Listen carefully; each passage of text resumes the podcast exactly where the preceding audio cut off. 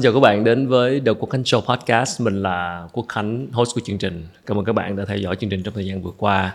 Và hôm nay à, là một vị khách mời rất đặc biệt, một người mà tôi rất là mong muốn được trò chuyện từ lâu rồi nhưng mà chưa có duyên. Xin được uh, trân trọng giới thiệu một người đã từng uh, được gọi là một kiến trúc sư của khu Nam Sài Gòn của khu chế xuất Tân Thuận, của khu đô thị Phú Mỹ Hưng, một người góp có một phần rất lớn để tạo nên một diện mạo kinh tế của khu Nam Sài Gòn. Xin được uh, vinh dự được chào đón hiện là giảng viên của trường chính sách công và quản lý Fulbright, uh, là giám đốc quỹ hỗ trợ cộng đồng Đinh Thiện Lý, Lawrence Sting, chuyên gia kinh tế Phan Chánh Dưỡng. Cháu chào chú, cảm ơn chú rất nhiều. Chào tất cả mọi người. Con phải um, xin phép được chia sẻ một cảm xúc rất thật ạ. Uh, hôm cách đây hai hôm lần thứ bảy là con uh, tham gia với nhóm bạn để đạp xe xuống tới Cần Giờ. Từ quận tư đi xuống Cần Giờ và đi ra hướng khu chế xuất Tân Thuận dọc đường Nguyễn Văn Linh đi qua Huỳnh Tấn Phát thẳng xuống phía dưới. Là cả một cái sự thay đổi rất lớn và nghĩ tới ngày hôm nay gặp chú. Một người đã có một cái quá trình rất dài. À, chú cũng vừa có một cái quyển sách à, ký ức theo dòng đời là một cái một cuốn hồi ký như cả một cái ờ, một cái dòng chảy đó. Từ lúc khu Nam Sài Gòn chỉ là một khu đầm lầy, chưa có gì và không ai tin là sẽ có một khu đô thị hiện nay cho tới bây giờ. Thật sự lúc này, những lúc mà nghĩ đến Nam Sài Gòn ờ, khu nhà bè thì cảm xúc của chú như thế nào? Tôi nhớ như thế này là là khi còn học đại học ấy, nói một câu như vậy thì mấy anh sẽ rõ khi hỏi nhà của bạn ở đâu? Nếu người ta nói là nhà tôi ở quận 1 quận 3 thì trong đầu tôi nghĩ ngay là con của một đại gia nào đó một bác sĩ một kỹ sư nào đó. Còn nói nhà tôi ở quận 5, quận 6, quận 11 thì mình nghĩ ngay rằng đó là một doanh nghiệp nào đó. Có thể là gốc người Hoa làm tiểu thủ công nghiệp buôn bán khá giả còn nói nhà tôi ở quận tư thì mình nghe nói à quận tư hả ngay cảng sài gòn đó không yeah. Dạ. thì mình trong đầu mình nghĩ ra là ở đó là là dân lao động nhưng còn một điểm nữa đó là có khi xã hội đen cũng nhiều đấy còn nếu nói là không nhà em ở nhà bè thì mình nghĩ muốn luôn liền. Ở một vùng nghèo như vậy mà có cho địa chỉ cũng đi kiếm không được.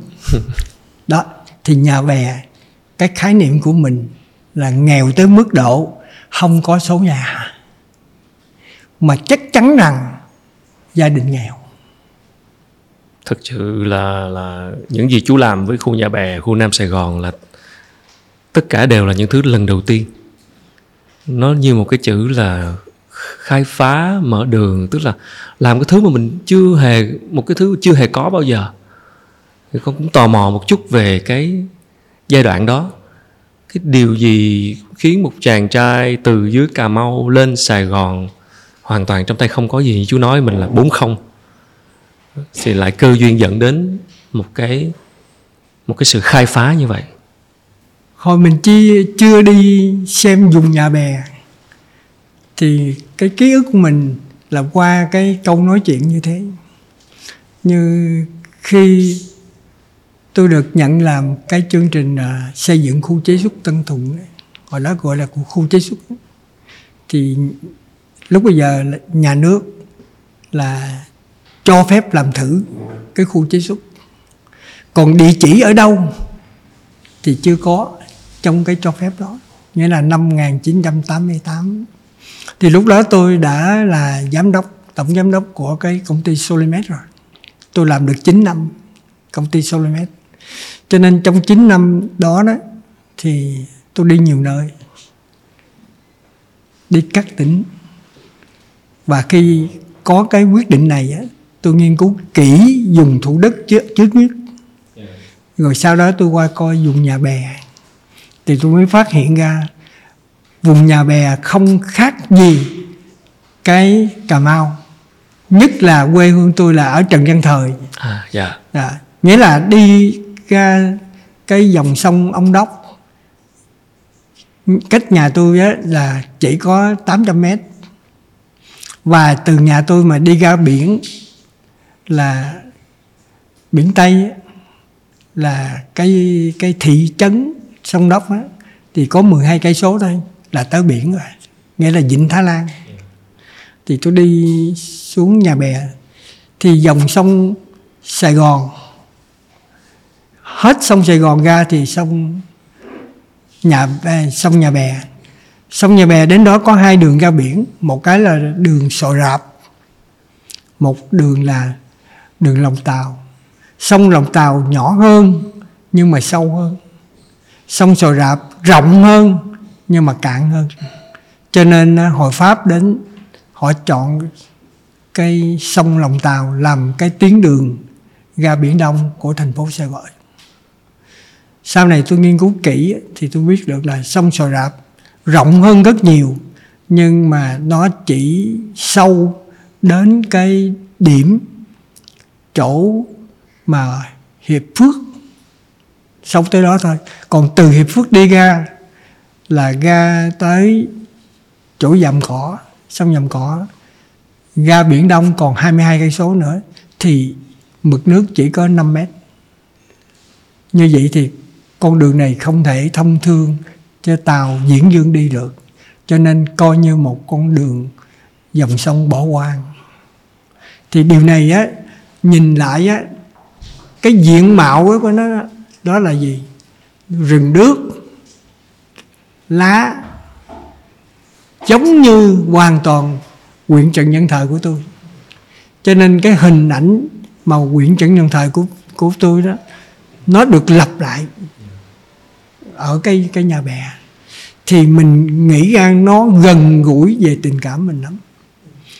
Và tôi quyết định là chọn dùng này để xây dựng khu chế xuất đầu tiên là cái nhận dạng này.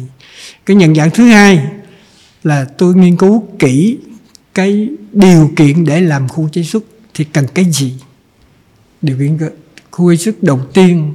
Vì khu chế xuất là thu hút đầu tư nước ngoài.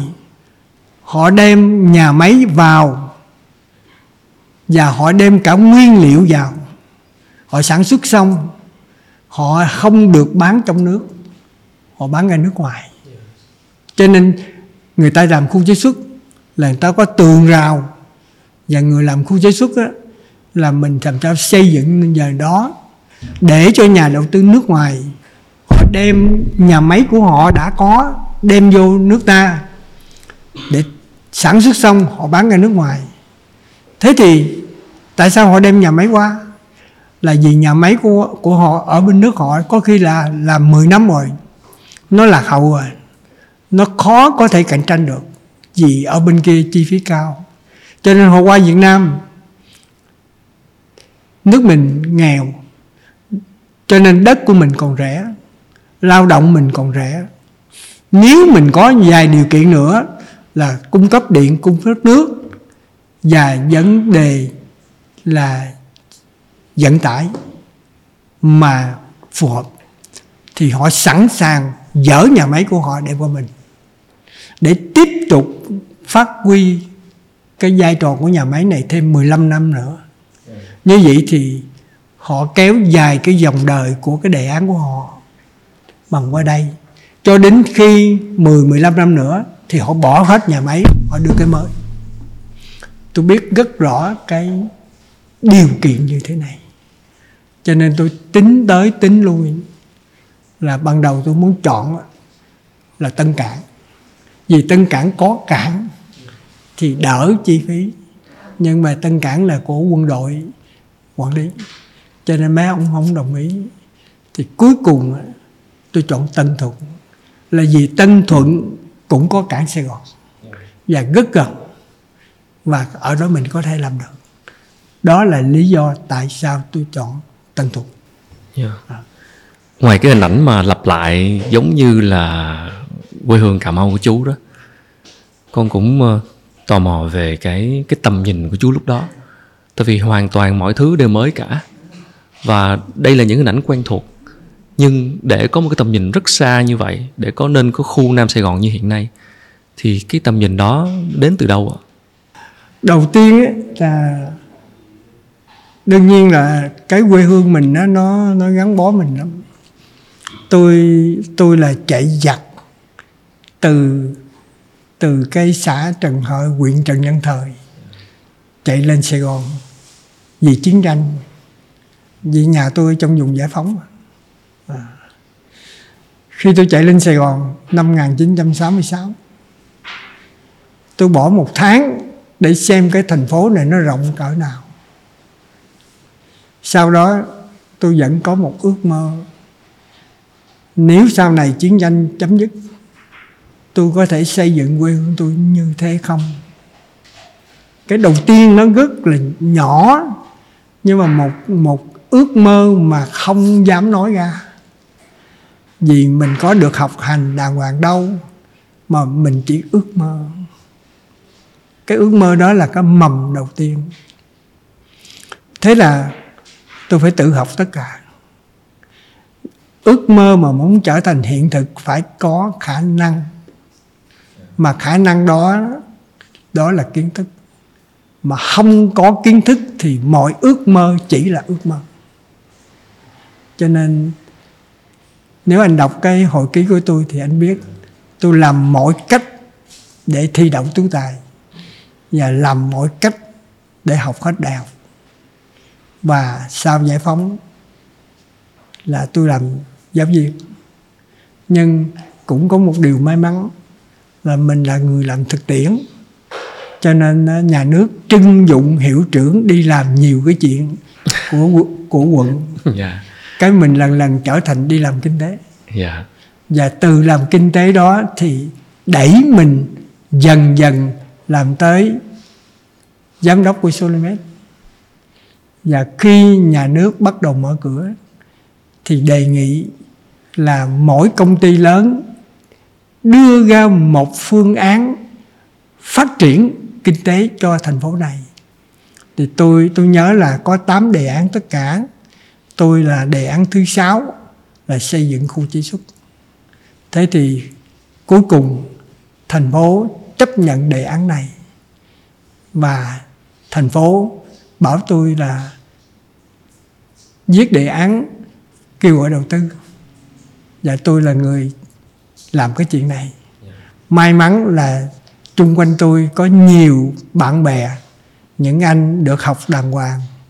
Mà sau này á, là mấy anh biết đó là nhóm thứ sáu đó, là những anh đó đó, cùng với tụi tôi là tham gia làm tất cả những cái chuyện này. Thế thì một đề án được đề ra và cuối cùng là tôi chọn cái khu là Tân Thuận Đông, làm khu chế xuất đó là cái phải nói một cách đầy đủ đó là nó bắt đầu từ một ước mơ vô cùng và xa đối với chúng ta nhưng mà cứ đi thì nó tới yeah. Dạ. trên cái chặng đường đi đó thì chắc chắn rất là nhiều cái thử thách và yeah. Dạ. không biết là để uh, xin được giấy phép thành lập xây dựng cái khu chế xuất Tân Thuận đầu tiên khu yeah. Dạ. chế xuất đầu tiên của cả yeah. nước chú phải chú phải ròng rã 3 tháng trời để xin đủ các chữ ký yeah. trong một hệ thống chính quyền chưa hề thấy cái này là một điều hoàn toàn mới yeah. thì cái cái việc mà chú thuyết phục họ và cái điều đó nó nó nó đúc rút được cho cái chuyện là là trong cái hệ thống này à. mình hoàn toàn có thể làm một cái điều gì đó hoàn toàn mới mẻ và có tính khai phá có tính thử nghiệm đầu tiên và tất cả mọi người đều phản đối thì đôi khi người ta cũng cảm thấy trong hệ thống này rất là khó làm được chuyện đó. Khi mà đi phá rào á đúng rồi. thì cái cái cái cái điều gì khiến chú có thể thuyết phục người khác để phá rào thuyết phục một cái hệ thống để phá rào như vậy? Có thể nói như thế này. Thì ờ, con người mình á không ai lựa được là cha mẹ mình. Và cũng không ai lựa được mình sinh ra ở đâu cho nên những cái đó, đó mà mình không chủ động được đó, thì tôi có một cái từ gọi là tiên thiên. Tiên thiên tiên thiên là trời đất đặt cho mình. Dạ. Nghĩa là không phải vì mình chọn là ai chọn nó không biết. Nghĩa là mình chọn mình là con của ai rồi chọn mình sinh ở đâu ở nước nào chỗ nào không có chọn được. Nhưng đã sinh ra rồi á, thì mình gắn bó với cái tiên thiên đó cho đến hết cuộc đời. Thì bắt đầu gắn bó với cái tiên thiên đó thì tôi gọi là hậu thiên. Yeah. sau này thì cái hậu thiên này á nó cho anh một điều là anh hãy thích nghi với cái cái hậu thiên này để tồn tại và cứ tồn tại, rồi thích nghi thích nghi rồi tồn tại. Nó cứ lặp đi, lặp lại, lặp đi, lặp lại. Cái dòng này nó cứ đi lên đi lên đi lên. Đó. cái đó là cái cái cảm nhận đầu tiên của tôi về mặt làm cái gì.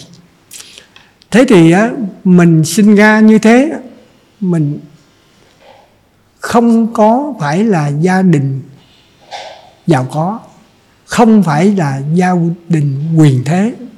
Mình là dân nghèo. Mình cũng không có gọi là kinh nghiệm. Vì mình có làm được cái gì đâu mà kinh nghiệm. Mình chỉ làm những việc nhỏ ở thôn quê thôi. Cho nên đó, tất cả cái đó đều bắt đầu bằng số không cả. Nhưng mà do mình thích nghi thích nghi rồi cứ đi lên từ từ từ từ. Cứ khó khăn là mình vượt qua khó khăn khó khăn là vượt qua khó khăn.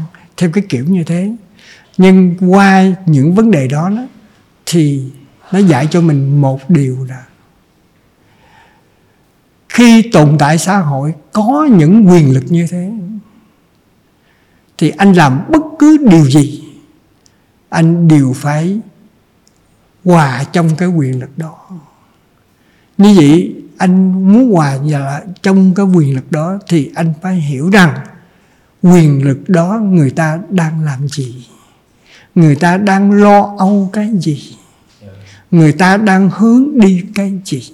Đó là cái điều đó. Và anh cũng phải thích nghi với cái đó nữa. Vì anh không thích nghi với được cái đó thì anh không tồn tại. Cho nên tôi dựa vào một cái nguyên lý đó thôi. Thì tôi muốn biết rằng sau giải phóng xã hội mình là một một cái xã hội xã hội chủ nghĩa? Và chúng mình đang thực hiện một cơ chế bao cấp. Cơ chế bao cấp đó là là dựa vào quốc danh. Mà quốc danh đó, thì cái tổ chức quốc danh là cả một hệ thống. Thì tổ chức này lo cái gì? Rất không thích tư danh. Thế thì bây giờ tôi làm cái công việc này là mời gọi nhà đầu tư nước ngoài thì họ là tư danh nếu họ vào đây mà họ làm một khu công nghiệp thì khu công nghiệp họ được quyền mua nguyên liệu trong nước. Họ được quyền sản xuất xong họ bán vô trong nước mình. Thì các quốc danh của mình sẽ không thể cạnh tranh được.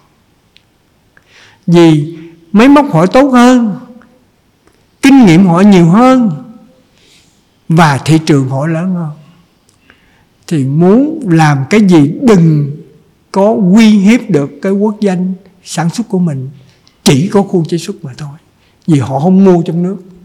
Họ không được quyền bán trong nước.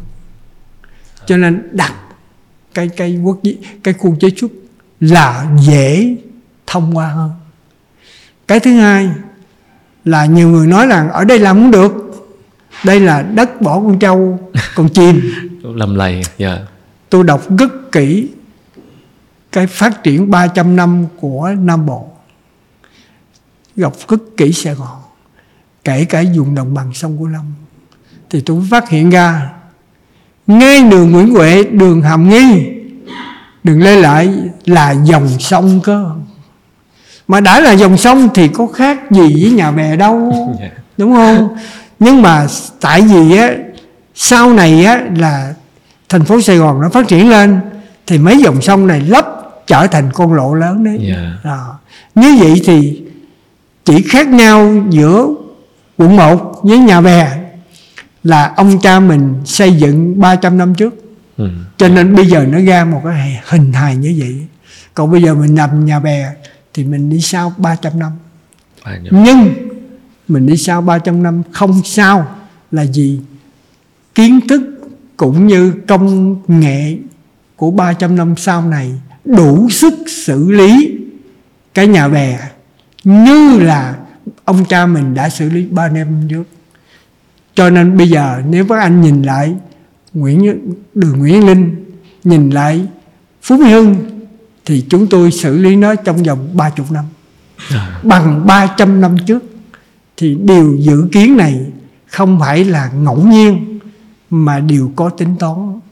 Nhưng mà tính toán một cách thầm lặng từng bước và thuyết phục lãnh đạo nhận dạng và vô cùng ủng hộ mình. Cho nên phải nói rằng công lao lớn nhất là những người lãnh đạo đương thời. Lúc đó là và bác võ trần trí là Dạ. là bí thư thành ủy này. Còn các ông là chủ tịch phó chủ tịch thành phố nữa. Rồi sau này cao hơn là ông võ nhân kiệt. Nếu không có những người của thời đó đó mà ủng hộ á, thì không thể nào phát triển như ngày nay. Đó. cho nên tôi luôn luôn cảm ơn những người lãnh đạo đó. Hơn là người nào khác. Vì trong thể chế của mình tất cả những phát triển đều có vai trò lãnh đạo cả.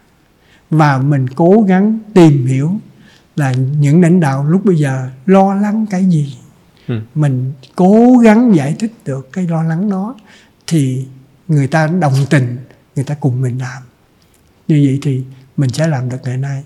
Vẫn là thích nghi rồi hòa mình vào xã hội dạ. để tồn tại. Cho nên cứ một năm một năm làm như thế cho đến nghỉ hưu cho đến tôi bảy mươi mấy tuổi Dạ. tôi vẫn cảm thấy rằng nhìn lại cái nhà bè xưa nó còn rõ ràng từ dòng sông nó là cái gì bây giờ nó là như thế nào đó. con thấy rất rõ và đúng là đôi khi cái điều kiện đủ cho cái chuyện phá rào này là lãnh đạo biết lắng nghe đúng Dạ, không chú rất nghèo Ờ. dạ. chứ những cá nhân đã nỗ lực rất nhiều nhưng nỗ lực thì đương nhiên mình Dạ. là mình mình phải làm cái chuyện đó thật ra thì mình cũng không nói cái chuyện là à, hay dở được. Tôi có kể một câu chuyện như thế này. Ba tôi hồi xưa đó mất cái dao cạo râu. Dạ. Ông có cái dao cạo râu đẹp lắm. Ông là mất. Nhà mình đó là nhà nhà lá trên ông dắt ở trên dạ. Ông rớt đâu ông tìm được. Dạ. 6 tháng sau ông khổ lắm vì không có cái dao cạo râu. Một hôm tôi nói tôi nhớ tôi bảy tám tuổi nè. Tôi bắn cu ly. Cái trái trái cu ly nó chui vô ở dưới giường. Ừ. tôi mới ngược theo mò vô chổng. Tôi mới phát hiện là cây cạo râu của ông rớt xuống đó. Dạ. Tôi lượm lên tôi đem ra tôi giao cho ông ông mừng quá. Dạ. Ông nói sao mà giỏi vậy? Cái mình nhớ chực lên mình làm sao giỏi hơn ba mình chứ? Tại vì á cái cái giường nó thấp mình bắn cu ly mình bò vô được. Ổng ổng lớn ổng sao bò vô? Dạ cho nên cái mình biết mà người lớn chưa biết đó, không hẳn là mình khôn mình có cơ hội đến đó. Cho nên tôi giàu có phát hiện ra một điều gì mới. Tôi nói ra tôi cũng tự biết rằng người lớn không phải không biết. Có thể là người lớn không có điều kiện chu với sự chỗ đó mình thôi. Mình nói ra là mấy ông biết liền. Ừ. đó. Cho nên cứ cố gắng mình nói những gì mình thấy được. Thì ông dùng cái kiến thức lớn của ông ông nhìn ra thì ông đồng ý liền. Và khi ông đồng ý rồi á có khi á, dở cái sàn lên cũng được. Thì ông mới dễ sàng được thôi ổng dạ. sao sao như mình thế nè. Cho nên tôi luôn luôn nhận dạng cái này rõ lắm. Dạ. Những người lãnh đạo họ bận rộn nhiều chuyện lắm. Và họ cũng không có điều kiện đi khắp mọi nơi như mình. Dạ, để chui xuống sàn. Chứ tôi sẵn sàng nó không làm được. Cho nên chứ không phải là mình giỏi đâu. Mình có cái thật lòng. Mình nói thật tất cả những điều đó thôi. Còn ông ông nghe ông thấy được thì ông sử dụng còn không được thôi. Ông mà bỏ mình mình cũng làm thinh thôi chứ đâu nói gì nữa. Mình đâu có khẳng định được là mình đúng đâu. Phải nói ra nói để để lãnh đạo để người, người lớn hiểu được Dạ. là có những cái chỗ mà họ không thấy mà mình thấy Dạ. Ờ, nhà bè là một khu như chú nói lúc đầu là nhà nghèo nghèo khó Nghèo, một khu khó. nghèo khó và sau này chú đặt phú mỹ hưng là Dạ. muốn cho hưng thịnh lên Dạ. và chính có phải là chính cái tuổi thơ nghèo khó của chú khiến chú đồng cảm được với Dạ. với người dân và thành công của khu Nam Sài Gòn của Phú Mỹ Hưng của khu chế xuất Tân Thuận cả một cái khu lớn đầm lầy như vậy thành công lên và thoát nghèo Dạ. chính là nhờ cái sự đồng cảm của chú với sự nghèo khó của người dân đúng không? Đúng rồi, tôi nhớ là hồi thời kỳ kháng chiến chống Pháp, gia đình tôi ở một cái xóm lớn, phải dời đi ở một cái xóm rất nhỏ có 12 nhà. Bởi vì á, tay mà vô càng quét á, thì phải đánh vô xóm lớn, còn xóm nhỏ không có. Dạ. Thì tôi, gia đình tôi dời tới đó. Cái nhà, cái xóm đó là một cái kênh, chỉ có mười mấy căn nhà thôi. Thế thì á, một hôm á, người ta bắt một ông thầy giáo đem giam ở nhà tôi hồi đó Dược Minh thì hỏi ra sau này mình mới biết vậy ông biết nếu tiếng, tiếng Tây. Dạ. cho nên ông đi tắm đâu á bị du kích bắt nghĩ là biết tiếng Tây là gián điệp cho Pháp. Nhưng mà khi hỏi ra đem đi giam ổng đưa đến huyện thì huyện đóng ở ngay cây xóm nhỏ đó. Ờ. thì mới phát hiện ra là ông này ổng biết tiếng Tây thôi chứ ổng không phải là gián điệp. Nhưng mà bây giờ dẫn ổng vô rồi. Bây giờ thả ra sợ ổng khai là đến đâu cho nên không cho cho nên gọi là quản thúc. Nghĩa là không phải tội gì nhưng mà ở đó chừng nào á yên rồi mới vợ đi. Thế thì ổng ở được mấy tháng ở đó thì à, người ta thấy ông buồn đi tới đi lui. Mới nói ổng thôi thôi bây giờ mở lớp học đi ở mười mấy căn nhà này cũng được 14 15 đứa nít. Thế thì ông dạy học. Tôi 5 tuổi là tôi được học. Rồi ổng là đối với ổng á là coi như là cái gì? Một cái ờ, một cái không may. Nhưng mà đến đó đến ở nhà tôi thì tôi may là tôi được học. Cho nên tôi học rất sớm. Học hai năm sau là tới năm 1954 định chiến thả ông về. Thì tôi học được á, là đọc đánh dần được hết rồi. Tôi biết được cộng trừ nhân chia tôi còn biết nói ờ, tiếng tây vài ba câu. Tôi còn biết chữ hán vài ba chữ. Đó. như vậy là rõ ràng là cái ý thức hiểu về học á, nó sinh ra từ một cái sự cố đó. Đó. cho nên á, khi lớn lên rồi tôi nhớ trực lại một điều là con người ta nếu biết chữ sớm được học thì đầu óc mở mang và người mở mang thì có thể làm được nhiều việc và có thể thay đổi cuộc đời của mình. Cho nên khi tôi đến nhà bè tôi nhớ nhất tờ báo sài gòn không biết người nào viết đó, Dạ. là ở phước kiển hay gì đó có một cái trường học rất đặc biệt. Ở đó nó dạy từ lớp 1 tới lớp 4 thôi không có lớp 5 là ở trên một cái đảo nhỏ nhỏ ở nhà bè đó. Mà nó học có theo không phải theo giờ. Theo con nước. Nước lớn nước rồng nước lớn nước rồng. Ở đó có một cô giáo dạy bốn lớp. Bốn lớp. Theo con nước. Thì à, cô viết như thế này nè. Hỏi một đứa 4 tuổi à, à, lớp 4 14 tuổi. Hỏi cháu à, em học lớn rồi.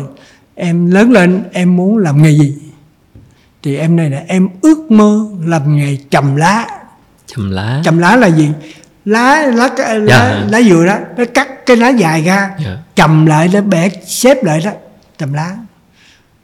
Tại sao làm nghề chầm lá? Nó nói chứ bây giờ á, đi bắt cua bắt còng á, lạnh lắm. Nghĩa là nó ước mơ chỉ có bao nhiêu đó thôi. Tôi nghe cái bài đó tôi xúc động lắm. Tôi nói với ông Loristin tôi nói đây trẻ em sống nhà bè là sống trong thành phố Hồ Chí Minh. Mà chúng tôi cứ nói hoài khi giải phóng xong á, xây dựng thành phố này gấp 10 lần xưa. Mà bây giờ tới ngày tôi đi làm á, tôi vẫn còn thấy một cái trường ước mơ của con cháu bác Hồ chỉ làm nghề chậm lá thì đau không? Cho nên cái khi làm phú mỹ hưng phải xây dựng nhà trường. Thế thì ông tiên đồng ý. Cho nên khu phú mỹ hưng kiến trúc đầu tiên trên cái phú mỹ hưng này là trường nam sài gòn đấy. Trường nam sài gòn. Đúng như cái ước mơ của mình. Đây và tôi muốn nói như thế để thấy rằng đó, cái suy tư của mình đó tôi đem hết vào cái cái chương trình này. Mình thương cái người nghèo, mình hiểu cái học, rồi mình thấy được cái bài này, nó làm mình cứ nhớ mãi.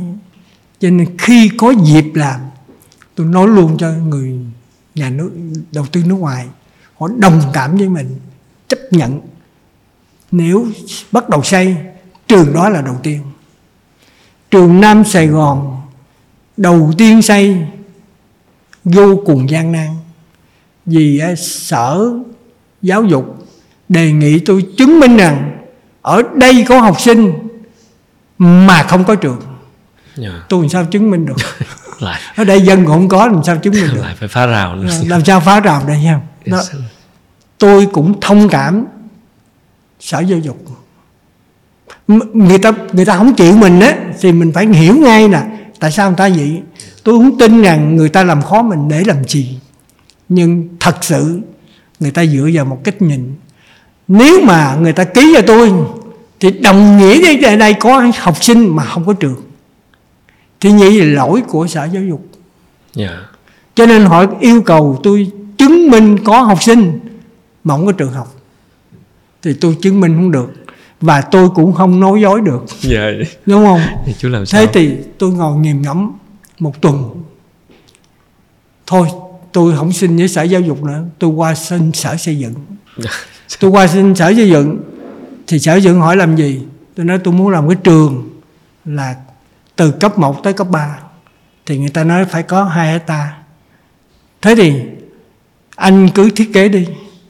Rồi anh đưa lên tôi tôi duyệt không có đòi hỏi chứng minh. Sở xây dựng thì không đòi hỏi là không hỏi cái đó. Thế thì tôi mới hỏi anh một câu. Ở thành phố này trường nào là chuẩn nhất? Anh cho tôi. Thì người ta nói rằng trường lê hồng phong với trường nguyễn thị minh khai là hai cái trường chuẩn nhất. Thì tôi nhớ bây giờ lâu quá tôi cũng quên rồi tôi gặp ai tôi đi coi rồi xong tôi thấy trường Nguyễn Thị Minh Khai yeah. Dạ. là được thì tôi nhớ hồi đó là hình như là cô cô hiệu trưởng hay là cô hiệu phó vậy yeah. Dạ. xin lên gặp mình nói mình đang làm cái chuyện đấy xin coi cái bản vẽ chị đồng ý thì coi xong rồi mình kêu kiến trúc sư của mình đến xem cốt nguyên yeah. Dạ. từ bề cao bề rộng gì hết đem xong vẽ lại giống y vậy. Kể với hoa văn cũng giống nhau khoảng cách giống nhau hết dạ. cho Nam Sài Gòn. Đem năm đem lên. Cái thì sở ờ, xây dựng đấy sở hội đồng để duyệt nó khỏi duyệt đây là đây là Nguyễn Thị Minh Khai. Thế thì mình được xây dựng. Rồi sau đó bên cạnh Nguyễn Thị Minh Khai ở bên đó mình làm một cái sân đá. Yeah. Dạ. hai hecta nữa đúng chuẩn quốc tế cho nên trường Nam Sài Gòn Nam là Sài cái Gòn. trường rất là chuẩn đó là cái trường đầu tiên như thế tôi tôi nhớ là tôi làm chủ tịch hội đồng quản trị yeah. Dạ. tôi tìm một người bạn đi làm giám đốc rồi huấn luyện giáo viên dạy tới năm thứ bảy thì phải thì mới có lên được một ngàn sau đó hồi trước năm đầu tiên có 157 người thôi học sinh thôi mà phải chở từ nội thành ra ra ngoài học. Tới chừng á, được khoảng một ngàn mình mới chuyển tặng lại cho sở giáo dục. Trường đó là trường của phú mỹ hưng tặng cho sở giáo dục đấy.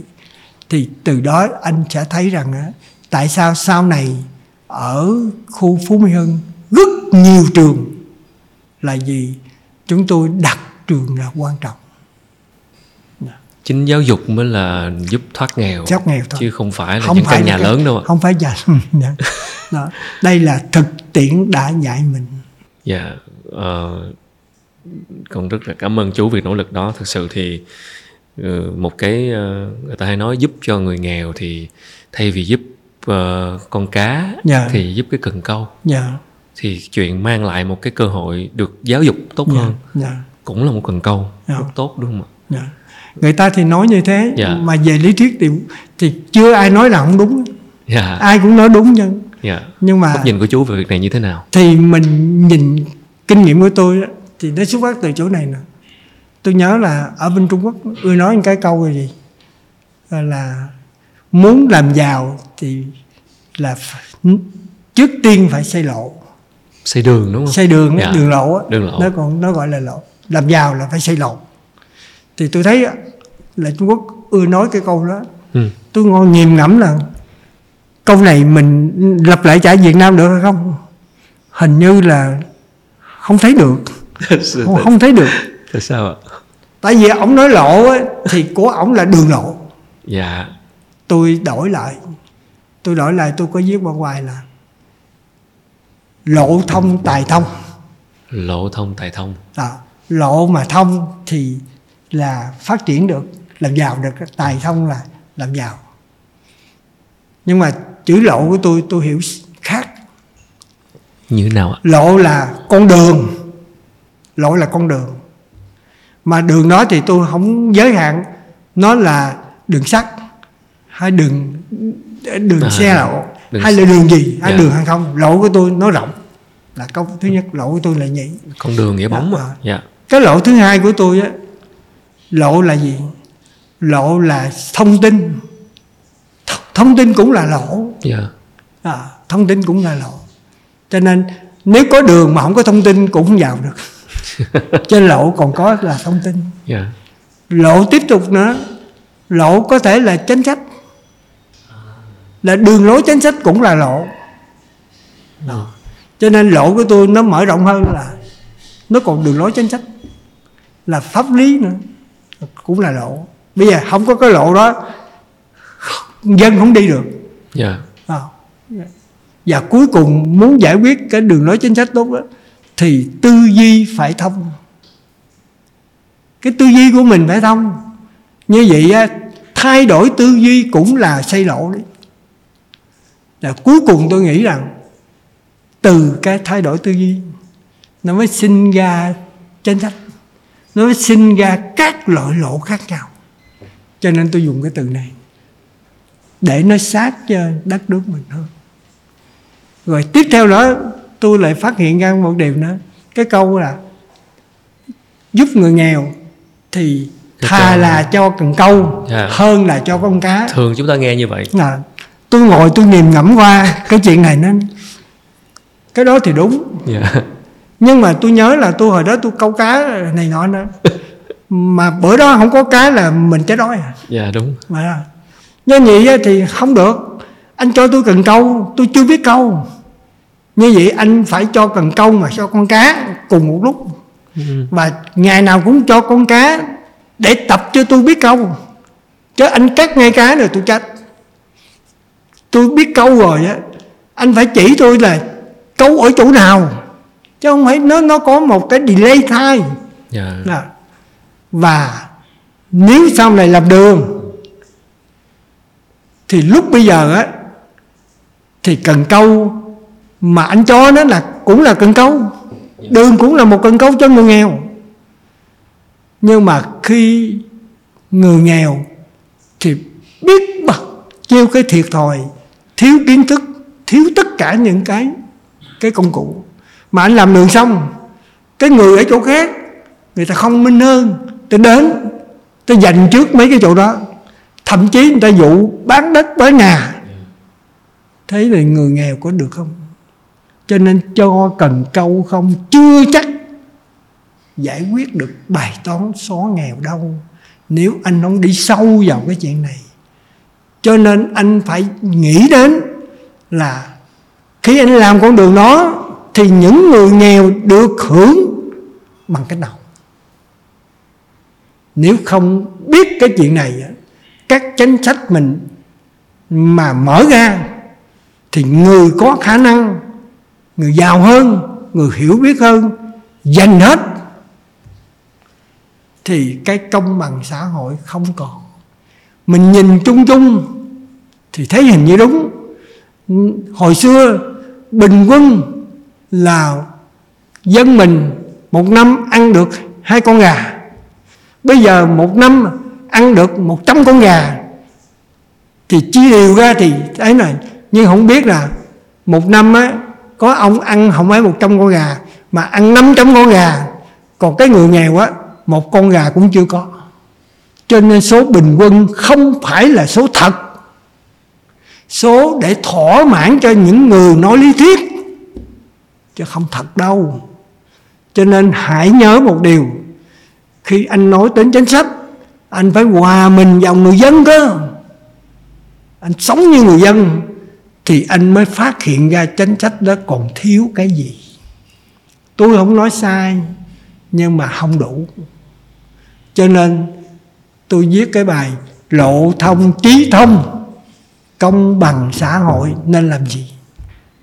Tôi hồi xưa cách đây 20 năm tôi đã viết hai bài đó Đấy. để nói lên một điều chúng ta có nhiều chính sách tốt nhưng mà vẫn không đủ yeah. là gì chúng ta không đặt mình vào người nghèo nhất để phát hiện ra thiếu cái gì đây là một thiếu sót rất lớn mà tôi mong rằng những lãnh đạo nên quan tâm vì người nghèo người ta cũng không biết nói. Người ta không biết thuyết phục. Người ta nói ngồi ta nổi quạo lên ta xúc động. Đúng bức xúc. bức xúc người ta chửi bới. Mình không muốn nghe nữa. Thì khi đó là không giải quyết được vấn không đề giải quyết được vấn đề. Cho nên phải nói rằng người lãnh đạo mà đáng quý nhất là chịu nghe người nghèo. Họ nói không có đầu có đuôi. Yeah. Dạ. họ nói một cách cảm xúc rất khó nghe. Nhưng chịu nghe thì mới lãnh đạo được. Mới lãnh đạo có hiệu quả được. Điều này tôi mong rằng nếu những người lãnh đạo thì nên nghĩ lại cái chuyện này. À, người nghèo nói cho mình nghe không phải là bài ca giọng cổ. Không phải ngọt ngào. Người ta nói với cảm xúc thôi cho nên không nên trách họ yeah. Dạ.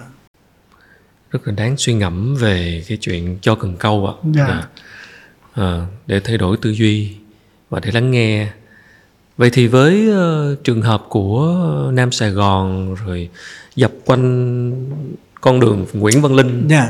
uh, chắc chắn là phải con thắc mắc như cái điều chú vừa nói đó vậy thì yeah. cái người nghèo xung quanh đó để ừ. để cái giá để cho sự phát triển của khu yeah. Phú Mỹ Hưng thì họ đã được ừ, cho cần câu và đã được hướng dẫn cần câu câu đúng chưa giống như như chú vừa nói hay chưa thật ra đó gì à, khi tránh nhất ngay tôi hồi khi tôi còn làm ấy, yeah. Dạ.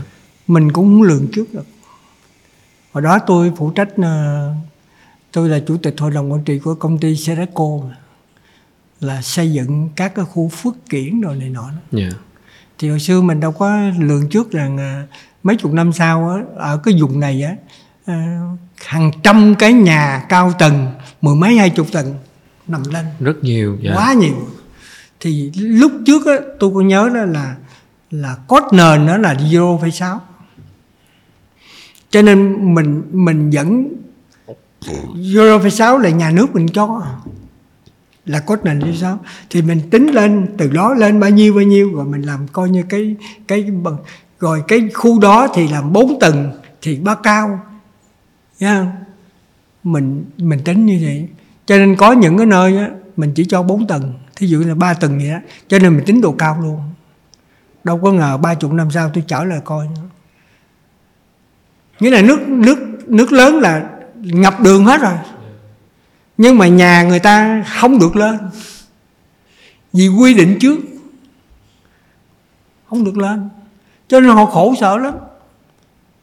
Vì lúc đó mình không có lường được. Tôi có nói là, thôi bây giờ mấy anh đó cứ làm cái đơn, gửi lên ban quản lý, rồi đưa lên thành phố để giải quyết đi.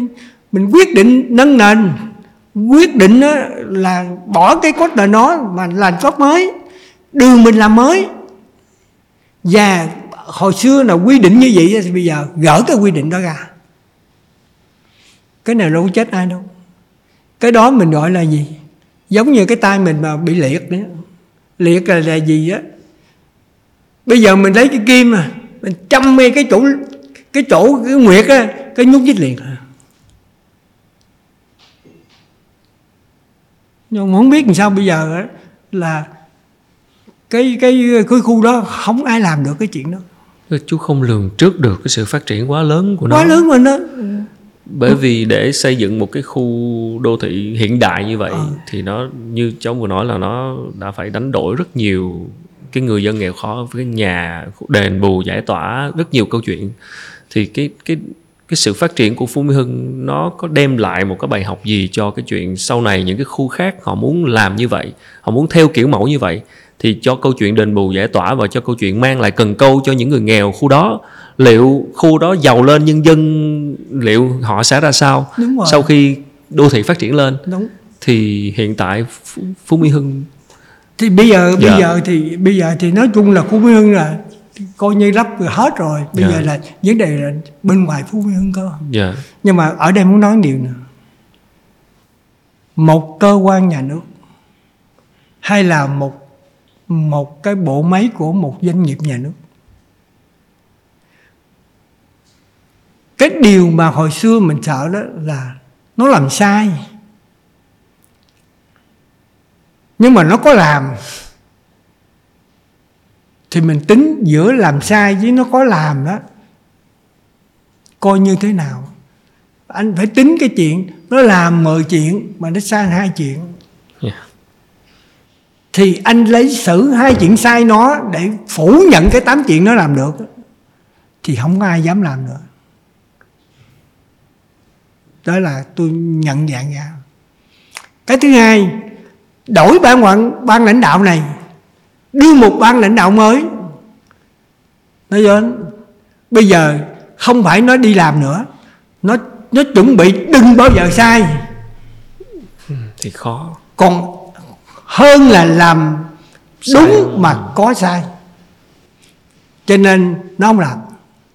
Thì bây giờ mình coi tính với hai hai hai ban lãnh đạo khác nhau thì cái ban lãnh đạo sau nó còn tệ hơn. Nhưng không dám làm gì cả. Không dám làm gì cả. Mà như vậy nó làm cả một cái nơi đó là có cơ hội phát triển đều không phát triển hết. Thành phố này bây giờ đang tê liệt vì cái cách xử lý trước kia. Và những người sau này có bổ nhiệm đến thì nó đều nằm trong cảnh tê liệt hết thì làm sao? Làm sao? Cho nên nó ưu tiên số một là giải tỏa những nơi tê liệt. Vì cái đó nó không có tốn tiền nó là một chính sách thôi. Nó chỉ là một cái kim thôi. Châm đúng vào chỗ đó là nhúng nhích được à.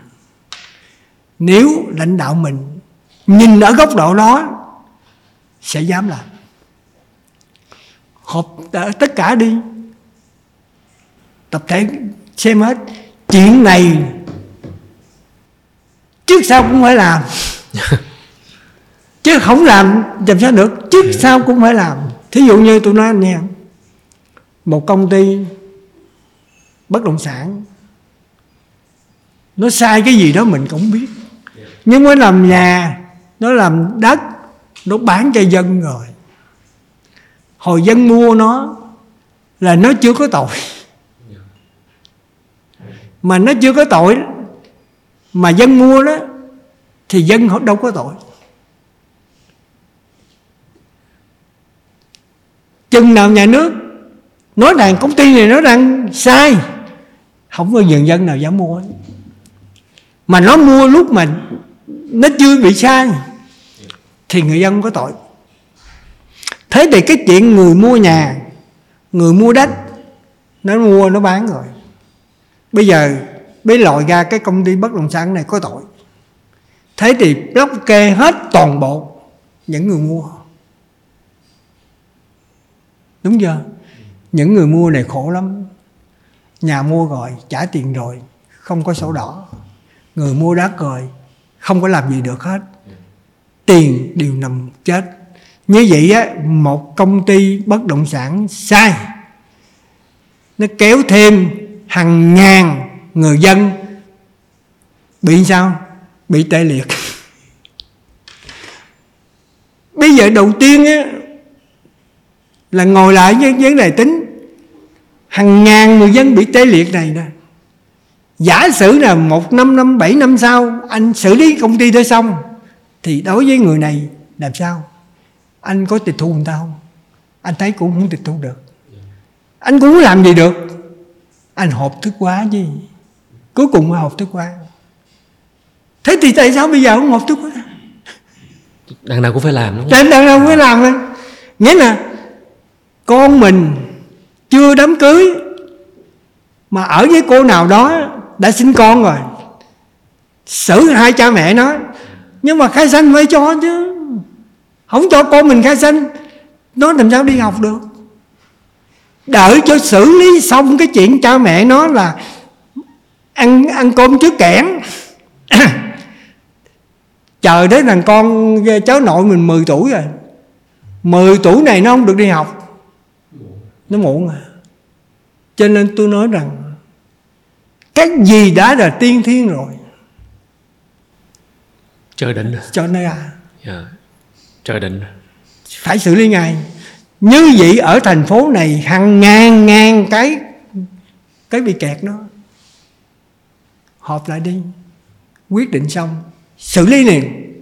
Tôi cho hết cái nào không không hợp thức quá được là vì cái khác chứ không phải vì nó đã mua của công ty này. Thì hàng trăm ngàn cái sự kiện đó được dỡ bỏ ngay. Thì tiền đó bắt đầu nhúc nhích liền. Dạ. thành phố này sống động liền. Nhưng mà tất cả cái đó là cái chuyện thật. Nhưng mà cái lớn hơn nữa vô hình đó là niềm tin của dân đối với nhà nước. Niềm tin của dân đối với nhà nước còn lớn hơn cái chuyện này. Đấy. bữa nay à, tự nhiên anh hỏi tôi cái chuyện đó tôi phải nói luôn dạ à, mà nếu nếu không làm thì niềm tin nó sẽ càng bị bỏng càng bị bọc. À. cho nên tôi vẫn trở lại một cái điều là khi ngồi một vị trí nào mình đều có có cái tâm tư rằng phải lo cho dân hết thì mình sẽ nghĩ ra cách để lo còn mình chờ cái gì cũng rõ ràng hết. Mình chờ tới bao giờ mới rõ ràng. Yeah. đôi khi là phải đưa ra quyết định trong cái sự mơ hồ và và mọi thứ nó nó nó, tức là phải chấp nhận, giải quyết những cái cái điểm tê liệt đó. Sau nhiều chục năm chú quan sát, nghiền ngẫm mọi thứ, cái cái, con muốn hỏi chú về cái cảm nghĩ của chú về về thời cuộc à. ừ, và ai cũng mong muốn Việt Nam phát triển ai cũng mong muốn thành phố Hồ Chí Minh phát triển. Chú trải qua một giai đoạn rất dài như vậy và cuộc đời của chú như chú nói trong cái cuốn hồi ký này là như một cái dòng chảy một dòng chảy.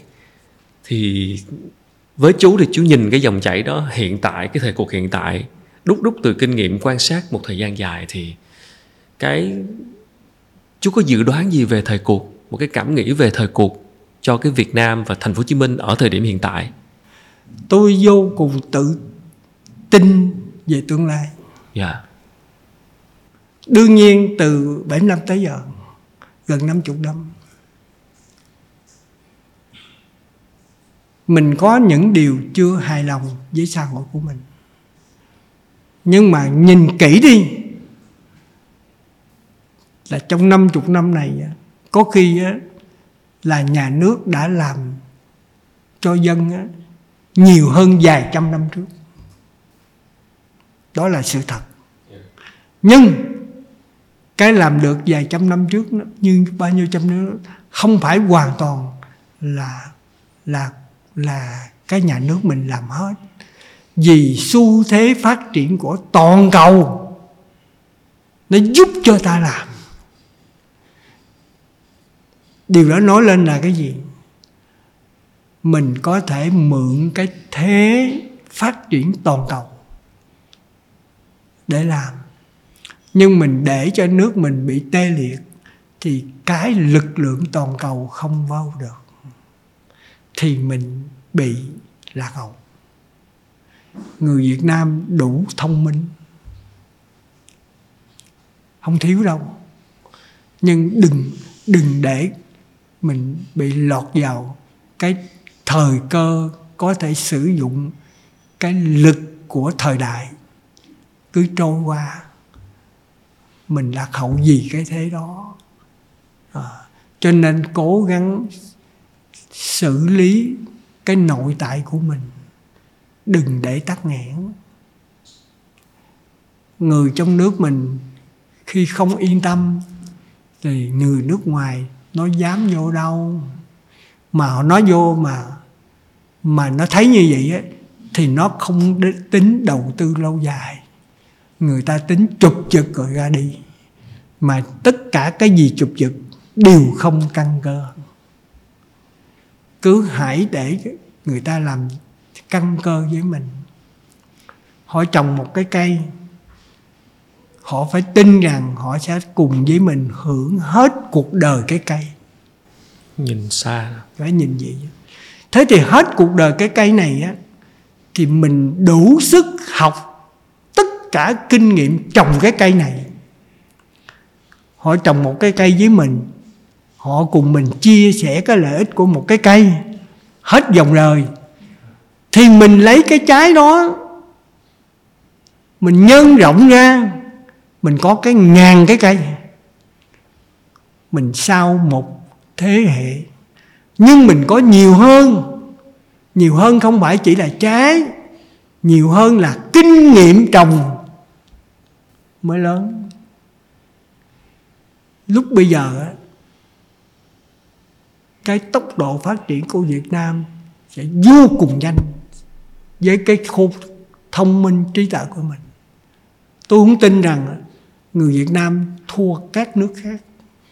Không tin cái chuyện đó chỉ miễn là cho đủ thời gian là mình làm được. Ngay mình mà mình không tin mình sợ là hết nhiệm kỳ mình không còn gì.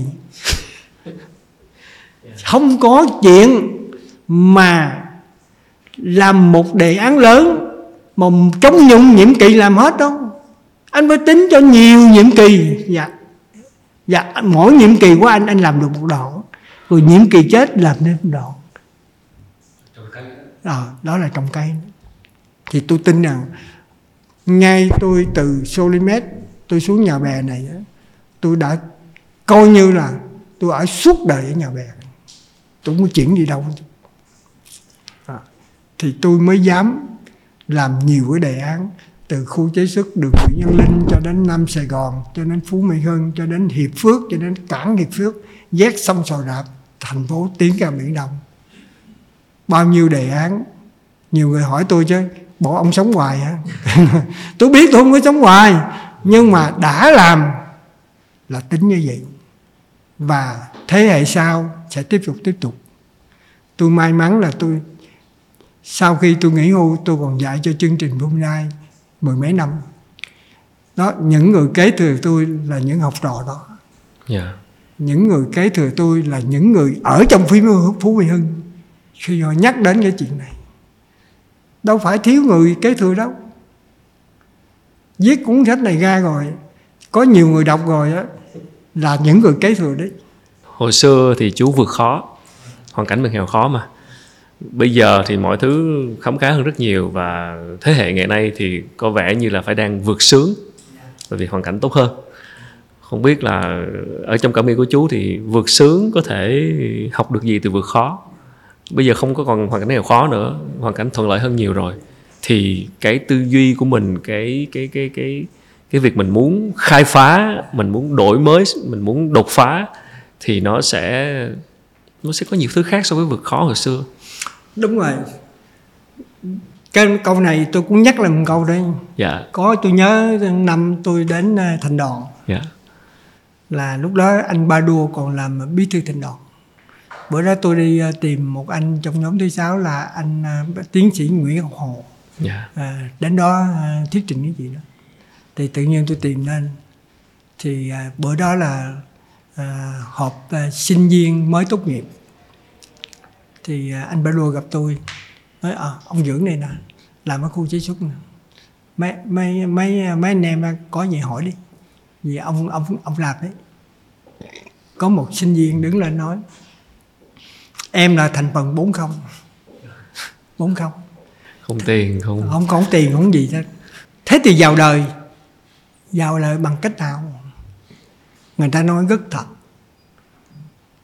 Tôi nhớ tôi rất là ngạc nhiên là tự nhiên mình mới ngồi xuống người ta người ta chỉ mình nói thì tôi tôi nghiêm nghĩ bắt đầu đi từ đó lên trên á chừng 30 giây đi chậm chậm. Á suy nghĩ coi nó khó quá chả. có mới nhớ là nữa thì tôi phải dùng cái cái này thôi. Trong chuỗi số nguyên từ số 1 đến số vô cực. Đúng không? Nếu con người một bốn không hết á là nó bắt đầu siêu số zero để đi lên. Một cái người có một có thì nó bắt đầu 10 để đi lên? À, coi như có có quan hệ có, à, có quan hệ à. người người có hai cái có thì nó bắt đầu một trăm đi lên. Một trăm rồi trăm lẻ một. Còn người bốn bốn có thì cái thứ ngàn ngàn lẻ một. Chứ nó không có đi ngược lại.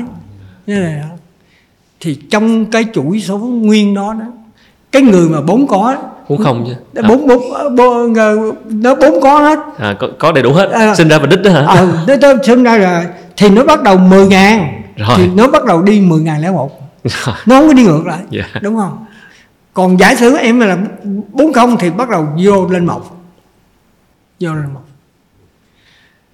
Như vậy thì không gian sinh tồn của các em rộng hơn cái ông 10 ngàn lẻ một. Vì ông bắt đầu 10 ngàn thì ông đi 10 ngàn ở một 10 ngàn là hai 10 ngàn ở ba. Còn cái đoạn này ông không có đi ông đâu có chịu đi nữa em á tốt nghiệp như học này. Nhưng mà mình mình bay, phải đi từ không một. Là một, hai, ba, bốn, năm. Nhưng mà tôi chắc chắc là anh cứ đi đi. Thì anh chỗ tốn có một năm là anh lên tới 10 à. cái, thì năm thứ hai, năm năm nữa anh bắt đầu trăm lẻ một lên. Nghĩa anh tới tốn 4 năm, thì anh ngang hàng với ổng rồi. Như vậy thì cái đoạn này nè, biết bao nhiêu cái điều hay. Anh có. Không bao lâu qua năm thứ năm á, nếu hai người cùng ở một công ty, anh sẽ có kinh nghiệm nhiều hơn. Vì anh có được cái giải này. Tại sao anh cứ so với người ta làm gì? Anh tưởng là anh có cái bằng đại học xong, anh muốn đòi hỏi giống như người ta bốn có. Anh không chịu làm ngồi thắc mắc. Anh cứ đi làm, bốc xếp cũng được. Cứ làm cái đó, thì anh chắc chắn rằng trong một một năm á, anh từ người bốc xếp bình thường nó trở thành tổ trưởng ngay. Vì anh có kiến thức. Và năm thứ hai, anh trở thành đó là là coi như một cái gì đó lớn hơn nữa. Cho nên anh lấp đầy hết cái chuyện này. Cho nên đừng coi rằng bốn không là cái gì thiệt thòi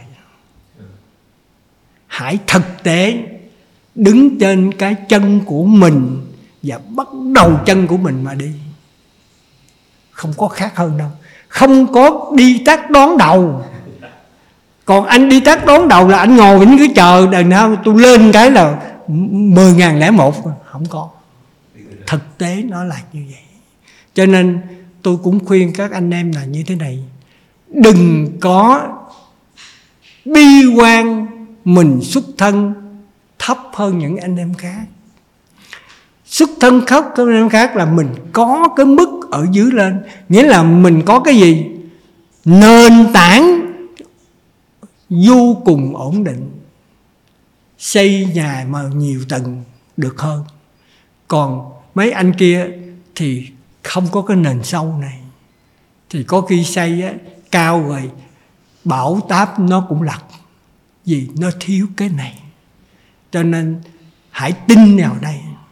Việt Nam mình có chậm, nhưng chắc mình kinh qua chiến tranh, mình kinh ra khổ sở, mình sẽ đi lên. Không có đi tắt đón đầu. Trên đời này tôi không tin có đi tắt đón đầu. Cái gọi là đi tắt là gì? Anh mở ra một đường mới, chứ không phải là đi tắt khai phá cái người có bốn không mà còn cảm giác cũng sẽ cái khả năng kiềm chế sự ham muốn cũng cũng tốt hơn. Đúng rồi. Tại vì mình xuất phân không có gì. Không có gì. Dạ. mình đâu có gì mất. Mà mình rất thực tế. Dạ. mình từ cái thực tế mà ra. Rồi. Còn cảm ơn chú rất nhiều Dạ. và những chia sẻ vừa rồi của chuyên gia kinh tế Phan Chính Dưỡng. À, hiện là giảng viên của trường chính sách công và quản lý Fulbright cũng là đồng thời là giám đốc quỹ hỗ trợ cộng đồng Đinh Thiện Lý Roland Sting à, rất cảm ơn uh, quý khán giả đã lắng nghe cuộc trò chuyện này. Mọi người có thể xem lại chương trình trên YouTube Việt Success hoặc là bấm theo dõi chúng tôi trên các nền tảng podcast như là Spotify, Apple Podcast để nghe lại cuộc trò chuyện này bất kỳ lúc nào. Một nữa chân xin cảm ơn chú Dưỡng và chúc chú nhiều sức khỏe. Cảm ơn chú rất Dạ. nhiều. Chào tất cả